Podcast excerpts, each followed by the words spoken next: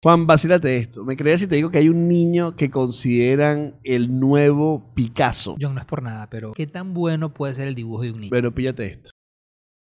es bueno. Se llama Andrés Valencia. Y es un niño estadounidense de padres mexicanos que tiene 11 años. Ha expuesto en ciudades tan importantes como Miami, Capri, Hong Kong y algún celebrity ya tiene alguno de sus cuadros. Por ejemplo, Sofía Vergara. Sus obras están ya vendiéndose entre 50 y 150 mil dólares. Se ha inspirado en Pokémon y otras series. Su estilo es cubista y surrealista y por eso lo comparan con Picasso. John, vamos a poner a nuestro chamo a producir. Lo que necesitamos es un poco de lienzo y pintura. Estrella, consíguete eso. No todo es tan chévere. Andrés cada vez recibe más solicitud de galerías y esto ya le está generando una ansiedad y un estrés que los padres necesitan empezar a controlar porque solamente tiene 11 años y necesita formarse, ir al colegio y todas las cosas normales que un niño de 11 años haría. Tiene todo el sentido. Estrella, no nos traigas nada. Ya va Juan, pero 150 mil mensual. Estrella, tráenos las cosas.